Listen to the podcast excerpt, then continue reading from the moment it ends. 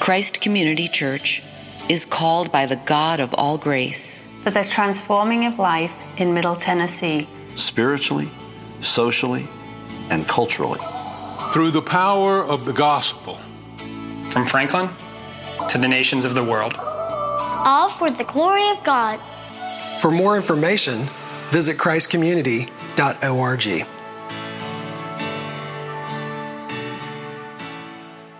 Good morning, church. Happy New Year. It is great to be with you this morning. I'm Pastor Randy Lovelace. I want to welcome all of you who are here with us this morning and to welcome those who are joining us on the live stream, those who are also over in B110, 111. And so I, um, if, as you're getting to know me, I want to let you know that I do this sometimes. I have a pastoral moment, so I need one of those moments if you'll give that to me. I promise, team, I will finish on time. But uh, a lot is on my mind and, and on my heart, particularly. And I want to say, on behalf of my family, I want to say thank you. This week was a week that normally would have been spent uh, relaxing between Christmas and New Year's, but God enabled us to finally move into our home. And so we are grateful for that. And I also want to say thank you for your prayers in that. Um, and it has meant trying to learn how to nest, unbox, and prepare to preach all in one week. And uh, I'm grateful for the ways in which you as a church have not only supported us in prayer, but also the many meals and words of encouragement that have come our way that has helped our transition into our new home uh, really, really much easier. And so we are humbled by that. And the offer of support and help, physical help, has been wonderful and needed. And we're grateful to the Lord for you. Uh, and I'm just uh, overwhelmed and humbled by God's generosity uh, to us. It's also one of those weeks where you get to be reminded of just how weak you are physically. So while at the same time, I'm trying to lead the charge in supporting my wife, who's really the leading element of getting our home prepared, uh, I have once a year, I get a, some sort of nasal thing that goes straight to my voice box. So I'm thankful that I have a voice this morning. Uh, and if you see me wearing a mask, that's what's going on. I'm vaxxed, relaxed, and boosted, but I'm wearing a mask because I need to be careful. Uh, and uh, with Ken away and Gage helping and assisting, it is an opportunity to recognize that I feel at times in a precarious position. But I also know that I'm not the only one. I know many of you feel in a precarious position. And we want to continue to offer to you uh, three ways that you can connect with us in worship. You can do so here in this room, which is a mask friendly environment. We have a mask only environment in B110, 111, and of course, continue to join us on live stream. I'm grateful that God has given us the resources and the ability to do this. But to also be reminded that while we seek to be wise and we seek to love one another and care for one another, I long for this to be over. I'm grateful for Mark Donaldson, one of our elders here at Christ Community, who is leading a prayer effort tomorrow. It's something that the Lord laid on his heart. He's going to do a day of fasting and prayer, specifically that the Lord would give us the gift of ending this pandemic. And while we're called to walk in faith and not in fear, we're still susceptible. And so we pray that, Lord, if nothing else, that we would learn in this that we are dependent on you. And so we want to join with Mark Donaldson in that prayer, and I encourage you to do so as the Lord leads and as we continue to pray. And I want to pray as we open God's word this morning, as we long for life, we long for final healing, and we long for the end of suffering. But until the Lord returns, we remain dependent, walking in faith and trusting in Him. So as we turn to His Word this morning, I ask that you join me in prayer as we go together to the Lord. Heavenly Father, we thank you this morning for the ability to gather together, whether we're doing so digitally, whether we're doing so in another room, or we're together. Father, we thank you that you said, Lord Jesus, there will come a day when we will worship you in spirit and in truth. Not on this mountain, not in this sanctuary or in this particular place, but in spirit and truth. And so, however we are gathered this morning as your body, we thank you that you are present with your people. And not only Christ community, but the many churches in our community, in our region, and around the world. Father, we ask for you to pour out your spirit of renewal on your church, that we would be a people who would not walk in fear, but in faith and in wisdom. And Lord, we ask that you would show us the wisdom of your word this morning, that Jesus has come as life to meet the longing that we all have most deeply within us. We long for life and life abundant. Help us to see it in Jesus today and help us to experience your presence. And may you feed your people. Help the teacher. In Jesus' name, amen. John chapter 1, verses 4 and 5. Last week, we looked at this text from the perspective of longing for light. And this week, we look at the same two verses and look at it through another lens longing for life. Hear now God's word, John 1, 4 through 5. In him was life, and that life was the light of men. The light shines in the darkness, and the darkness has not overcome it. This is the word of the Lord. Thanks be to God. So, in this final sermon on the series, The Stories We Tell, which we began in Advent, we now finish on this eighth day of Christmas. Yes, we're still in Christmas time, y'all. You can keep those lights up. Don't feel guilty. If you're taking them down, that's okay too. Just letting you know, we're still celebrating Christmas until January the 6th, Epiphany. So we're in it to win it. So let's do this. Remember to remove my pen. But this longing for life. Well, what is life? Life is we want to know that we have a life that has meaning and purpose, where we experience connection with other people. We get to experience the use of our gifts and skills in a meaningful way that enables us to realize, hey, I have a place in the world. And that place is seen by our, the use of our gifts, our skills, but also in our relationships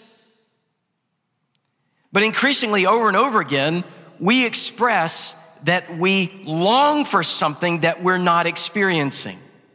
We tell it through various different stories. That when life is not as it should be, we long for something to be redeemed, something to be renewed. Because even though we, we, we long to have life that is connected to other people, to use our gifts in ways that are meaningful, to have a sense of purpose and place many times we don't feel that way and we long for it. We know that something's wrong. And this is seen in so many of our movies that are dystopian in theme. Things are going incredibly awry. What will save us? And if there's any film, which I've been asked about this Christmas, am I going to talk about? You know it, Die Hard. Yes, that's the film most have wondered what I was going to refer to. Die Hard is just another example of how we as human beings know intrinsically something is profoundly broken. And we long for redemption, for someone to come in to save the day. Whether it's James Bond, Die Hard, that happens on Christmas Eve, we can't help but tell the story. And it's not just our culture, it's cultures around the world. But before we think about that a little bit more deeply, let's think about this idea of life and what the Bible has to say with regard to life. And in this passage, John is wanting to point out to us that Jesus is not only light, he is life. But what is he saying with regard to Jesus is life? Well, three quick things. He's telling us life is from Christ. He's telling us life is in Christ. But then he's telling us something about life with Christ. So from, in, and with. Ready? Let's look at it together. From. Now, it's not in the, the scripture reading in those verses four and five, but I want you to hear just the first three verses of John, and I want you to sense what he's doing in his gospel. John is the most theologically reflective of all the gospel writers. He's telling the same story, but he's telling it in a way that is far more, if you will, meta. he's looking at it as a larger narrative, though looking at the specific events that the other gospel writers do, but he's not necessarily trying to do it in a way of retelling the history chronologically. He's retelling the history by helping us to see different metaphors and illustrations and a different way of looking at the life of Christ. But this is how his gospel opens. In the beginning was the Word, and the Word was with God, and the Word was God. He was in the beginning with God. Verse three, all things were made through him, and without him was not anything made that was made. And then he says, in him was life, and that life was the light of men. So what John is doing is he's taking the telling of the coming of Christ as a way of retelling the story of Genesis. In the beginning, God created the heavens and the earth. And he formed man out of the dust. Dust we come from, dust we will always be. But we are animated dust. God has created these things. And what John is telling us in the revelation of Jesus Christ that it is Jesus through whom God has created all things, God the Father. God the Father speaks Christ as the evidence and the revelation of who God is, is the one who brings all things into existence. And later we understand that the Spirit is the one who empowers, who vivifies, who beautifies that which is created.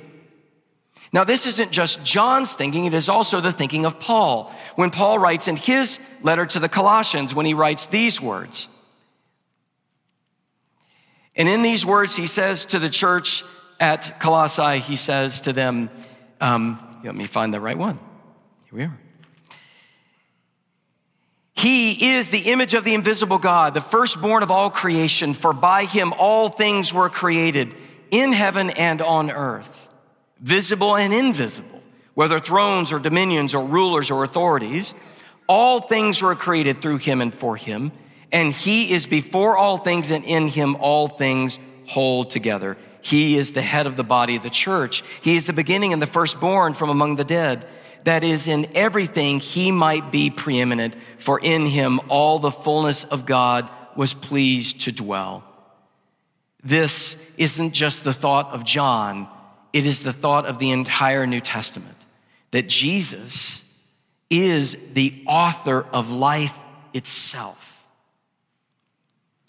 And so, what John wants us to see in his reworking, if you will, of Genesis through the lens of the revelation of Jesus is that God, in all of his glory and all of his power and all of his life giving nature, has brought all things into existence, life itself, through his son, Jesus. And as Paul picks up on that same theme, we see that at least from the New Testament perspective, life is from Christ. But more than that, when he says that he, in him was life and the life was the light of men, He's telling us something about more than just the fact that he was the creator, if you will, the watchmaker, and somehow sort of backs away. But he's saying that life was the light of men. As we looked at last week, he's come into the darkness. What is he saying about this life that Christ has brought about? What he's telling us is there's something to be said about life in Christ. And that life in Christ is that life as we experience it as human beings is profoundly broken. And his life needed to come and to redeem our life. Die Hard. Whether you've seen the film or not, I don't need to go through the whole crazy summary of this film. One guy saves the most important person in his life who was estranged from him in a relationship, his wife, redeems her, saves her in the end, and beats all the enemies. Done. There you have it. You can plug that into how many different films perhaps we've seen, even at Christmas. But consider, and you can read this, consider these words, just a quick summary of just the end of the film. A weary and battered McClane, Bruce Willis, a weary and battered McClane finds Holly, his wife, with Gruber, who's, of course, a German terrorist, of course, and his remaining henchmen. McClane surrenders to Gruber and is about to be shot, but grabs his concealed service pistol taped to his back, aha, and uses his last two bullets to wound Gruber and kill his accomplice. Gruber crashes through a window, but grabs onto Holly's wristwatch and makes a last ditch effort to kill the pair before McClane unclasps the watch and Gruber falls to his death. Outside, Karl, an accomplice of Gruber, ambushes McClane and Holly, but is killed by another. Holly punches Thornburg, an interviewer, when he attempts to interview McClane before a limo driver crashes through the garage door, whisking away McClane and Holly to live happily ever after. There we go. And there's just a whole lot of explosions and fake blood and all that kind of fun stuff. But even though we, we know at the beginning how this movie is going to end, and even though we know how many of these movies kind of end, we still watch them. We still take it in. And the whole point behind the stories we tell is I want you to see, and I want to remind you and call all of us to exegete, to interpret the culture. What stories are being told to us, what songs are being sung to us, and how we participate in those stories and those songs and those novels and those books and those films and in art. Because all of it is telling a story. And I would suggest that these films, though have nothing to do with the gospel, can't help but tell the story that we most long for at the heart of who we are. We know that we are profoundly alienated from one another and from our Heavenly Father, the Creator God, and from His Son, Jesus Christ. We feel this alienation and we long for it to be removed. And we're busy about our religion of our own making. We have longing, we have desires, and we want to heal the brokenness.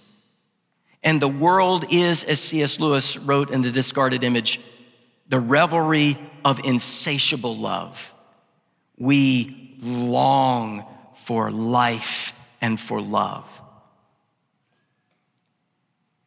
And though Gruber is defeated and McClane is victorious, there is something there. He surrenders himself to rescue and to save his estranged wife. The scriptures understand that human beings in our sin are estranged from God. And though God does not pull a service pistol taped to his back to defeat the enemies of death and sin, the Bible tells us something that is far more profound, and that is Jesus Christ, in the midst of our estrangement from him, pursued us and pursues us and takes death on willingly to redeem us and to renew us and to reconcile us to himself. This is what John means when he says, In him was life, and that life was the light of men. The light shines in the darkness, and the darkness has not overcome it. But again, in Paul, we hear these words when he writes to his uh, colleague Titus For we ourselves were once foolish, disobedient, led astray, slaves to various passions and pleasures, passing our days in malice and envy, hated by others and hating one another. But when the goodness and loving kindness of God, our Savior, appeared, He saved us not because of works done by us in righteousness but according to his own mercy by the washing of regeneration and renewal of the Holy Spirit, whom he poured out on us richly through Jesus Christ our Savior, so that by being justified by his grace, we become heirs according to the hope of eternal life. We are pursued we are redeemed even in the midst of our estrangement. We are brought close. We are reconciled. We are forgiven and washed clean. And then we are made heirs, co heirs with Christ of all the promises, of all the goodness, of all the mercy, of all the love of God the Father. All of it. because Christ surrendered himself and was raised to life on the third day so that in him we might have life. This is what Jesus says of himself in John chapter 10, verse 10, when he says to them, Truly, truly, I say to you, I am the door of the sheep, and all who come before me and who have come before me are thieves and robbers. But the sheep did not listen to them. I am the door. If anyone enters by me, he will be saved and will go in and out and find pasture. The thief comes in only to steal and kill and destroy. I came that they might have life and have it abundantly. I am the good shepherd, and the good shepherd lays down his life for the sheep. What an amazing and beautiful story that Christ isn't just the creator of life, He is the redeemer of this life. And He invites us into it to live in Him, to have purpose and meaning, but that begins with the foundation of a loving God in Christ. That we find our lives we find ourselves named, invited, and known, though once estranged, brought near. So, this is what John is saying that life is from Christ, life is in Christ. And yes, to borrow the pun of the film, Christ died hard for us that we might have life. But there is also life with him. You see, it isn't just for us that we get to be forgiven and redeemed and reconciled, and it's just me, myself, and Jesus. We're invited into this life. We're invited into this life of salvation with Christ, the Father, and the Spirit the Trinity, one God, yet three persons, we find at the heart of our faith, the Trinity is a community, a community of three persons, yet one God. We're invited into relationship with Him so that we then are also called into relationship with one another in the body of Christ. This is what is for us when, as one writer says, we inhale God in Christ and his spirit exhales. He gives life away. So, therefore, in a few moments, at the conclusion of our service, we're going to be singing a song that has these words And show me who you are, and fill me with your heart, and lead me in your love to those around me. and lead me in your love to those around me. You see, we're called into relationship with the Godhead, but then we're sent out to build community in Jesus Christ with one another. And yet we know something is still profoundly broken. Though Christ has come in redemption, we yet have not experienced the full conclusion of God's redeeming power until Christ comes again. And until we do, we're still going to linger in feeling and experiencing the brokenness and the estrangement from one another, and at times even feeling that with God. But we are called, nonetheless, as Jesus prays for the church, to love one another, to build communities of connection, not merely communities of participation. Many of you may participate each Sunday by joining us on the live stream or being here. You may even participate in ministries here. But that doesn't mean necessarily that you feel that you belong. Because participation does not equal belonging. The nonprofit group Springtide Research, over the last several years, much like Barna, has conducted several surveys and deep and long research among young people that extrapolates to the broader culture. And what we what we still put up with is that even though we may gather here each week and we call ourselves this local church, Christ community, we may not feel as though we're a part of community. Many people feel extremely alone and perhaps no more time than this time of year. So let me ask you this question, followed by another. How many of you feel completely alone? How many of you feel that no one actually understands you? How many of you feel left out and on the outside looking in? These are just some of the questions that Springtide has offered to many around the country. You can read about their research. All you have to Google search is Springtide Research. But this is one of the things that they have found, and this definition is offered by them. A sense of belonging is human, is a human need, just like the need for food and shelter. Feeling that you belong is the most important in seeing the value in life and in coping with intensely painful emotions. We need community. We need connection. We need relationship with other people to process what we feel on a daily basis, to even check ourselves whether we can trust how we feel. And when we don't have that, we feel profoundly alone and disconnected.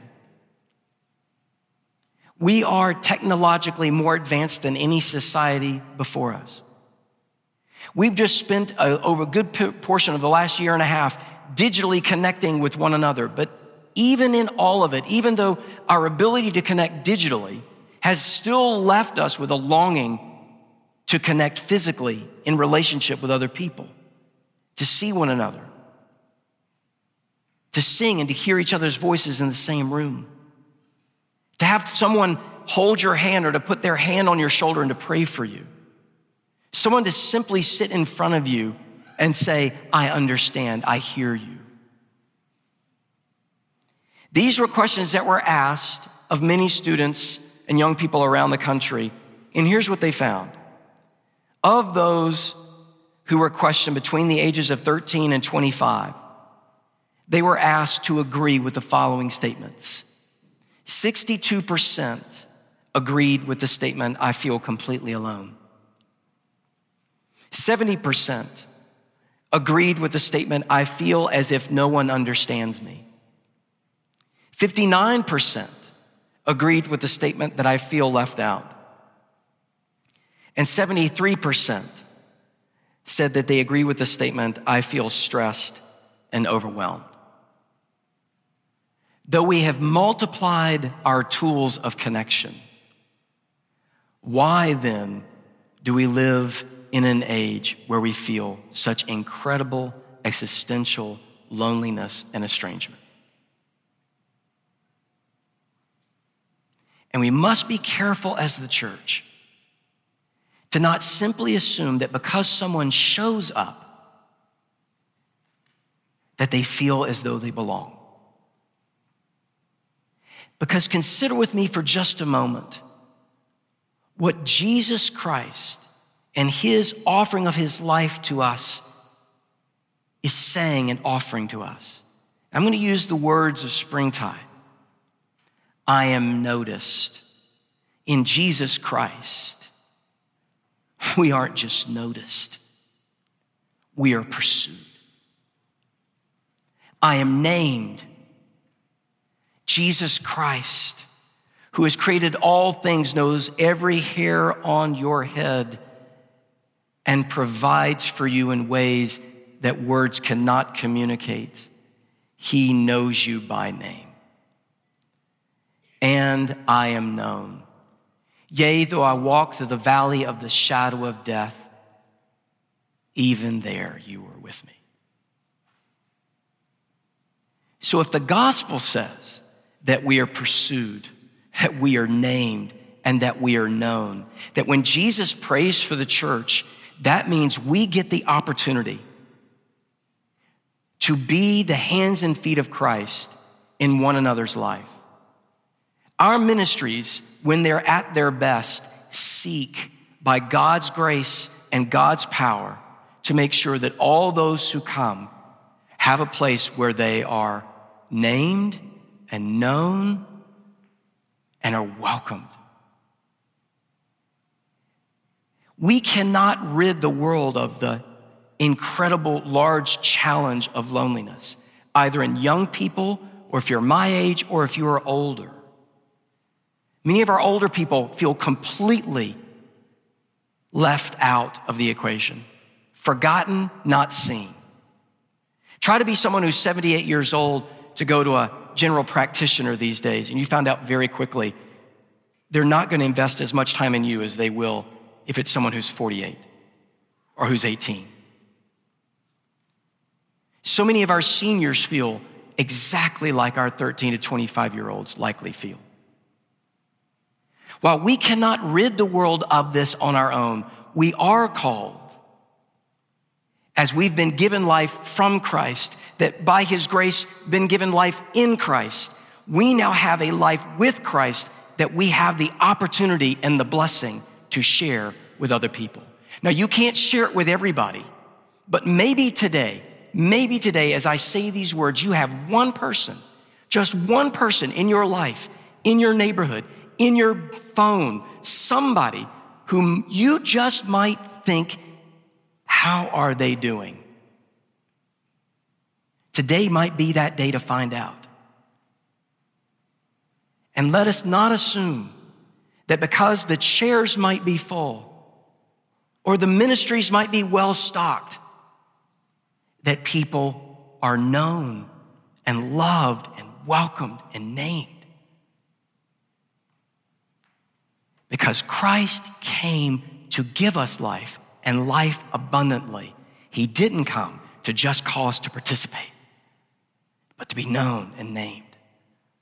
And as you've been known and named and given life in Christ, if that is your confession and profession, may God give you grace today, words of encouragement, words of love, prayers, particular scriptures that you can share with one other person and maybe it's just a simple question How are you doing?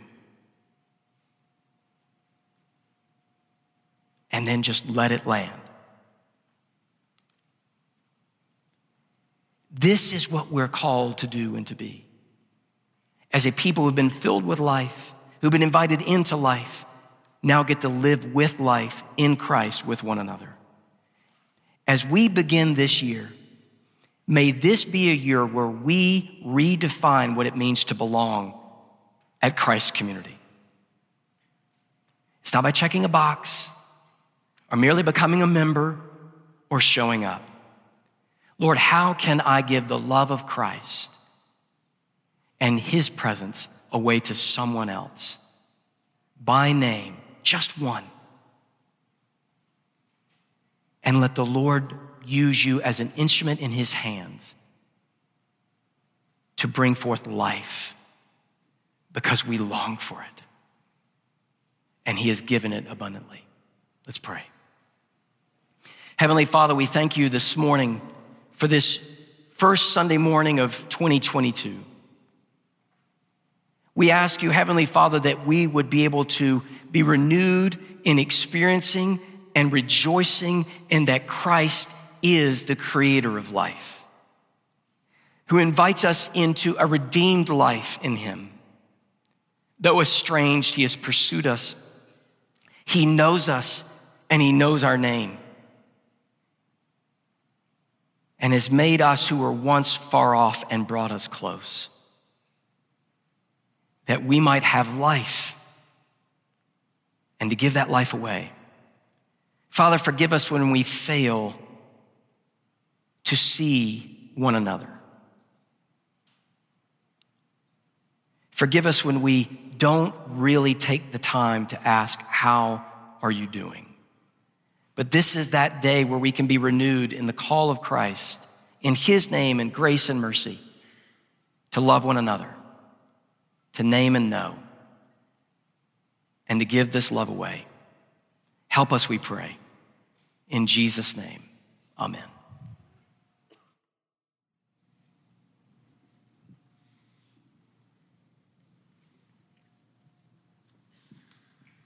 Friends, as we approach this table, we are reminded yet again that this table that's set before you is a table that shows forth God's pursuit of your heart.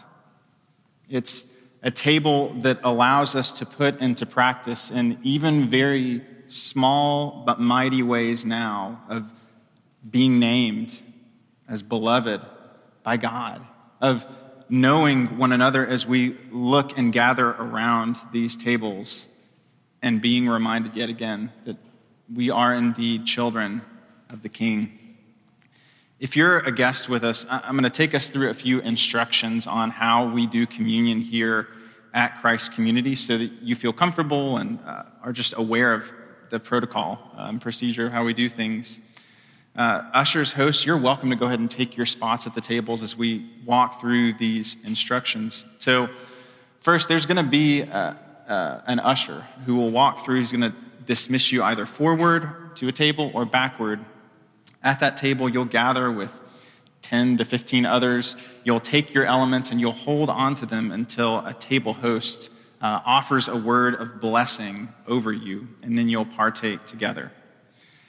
Now, again, maybe you're here with us and you wouldn't consider yourself a Christian yet, and we just want to say welcome. We are so glad that you're here. Uh, if you're investigating the claims of Christ, uh, if you uh, would like, you're welcome to gather around the table um, with us. And if this is not your faith, then you can just clasp your hands and not partake in the elements. But you get a chance to witness the people of God actually gathering and worshiping with their God. So we'd invite you to come and gather around and join us. And once you've taken your elements, uh, maybe you're wondering, what do I do after that time? Um, it's a time actually to contemplate Christ and to pray for others and to pray for our world. And so there will be prayers up on the screens behind and in front of you um, that can actually guide you during this time. As we prepare our hearts now to take communion, I'd invite you to recite the Apostles' Creed with us now. It's up on the screen. Um, and something that's beautiful about this is this is a confession that we confess often here at Christ Community. This is something that's been written hundreds and hundreds of years ago, declared by Christians throughout the ages. And it's been something that is a declaration of what we believe. And so as you confess this together, it joins you with Christians throughout the, the ages um, as this being their resolute hope. So as you do so today, be reminded even of that now. So, Christians, what do you believe? I believe in God the Father Almighty, maker of heaven and earth, and in Jesus Christ, his only Son, our Lord, who was conceived by the Holy Spirit, born of the Virgin Mary, suffered under Pontius Pilate, was crucified, dead, and buried. He descended into hell. The third day he rose again from the dead. He ascended into heaven and sitteth on the right hand of God the Father Almighty. From thence he shall come to judge the quick and the dead.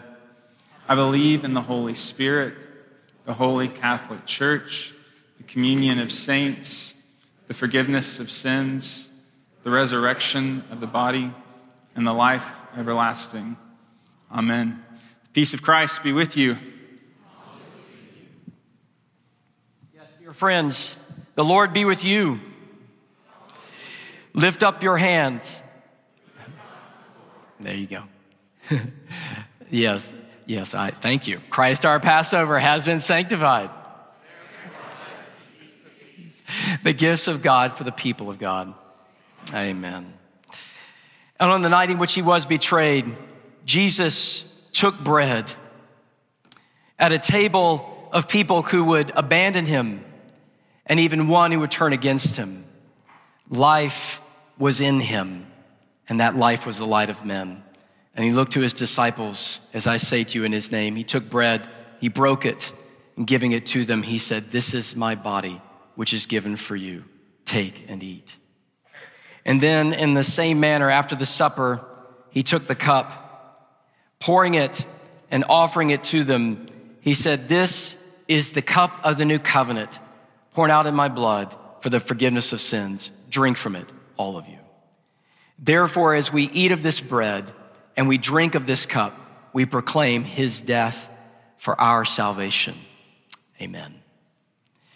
Let's pray together as we prepare our hearts. Heavenly Father, we now ask that you would feed us and equip your church, that you would give her grace and strength, and may you give her your presence as we celebrate the gift of life in Jesus Christ, in whose name we pray. Amen.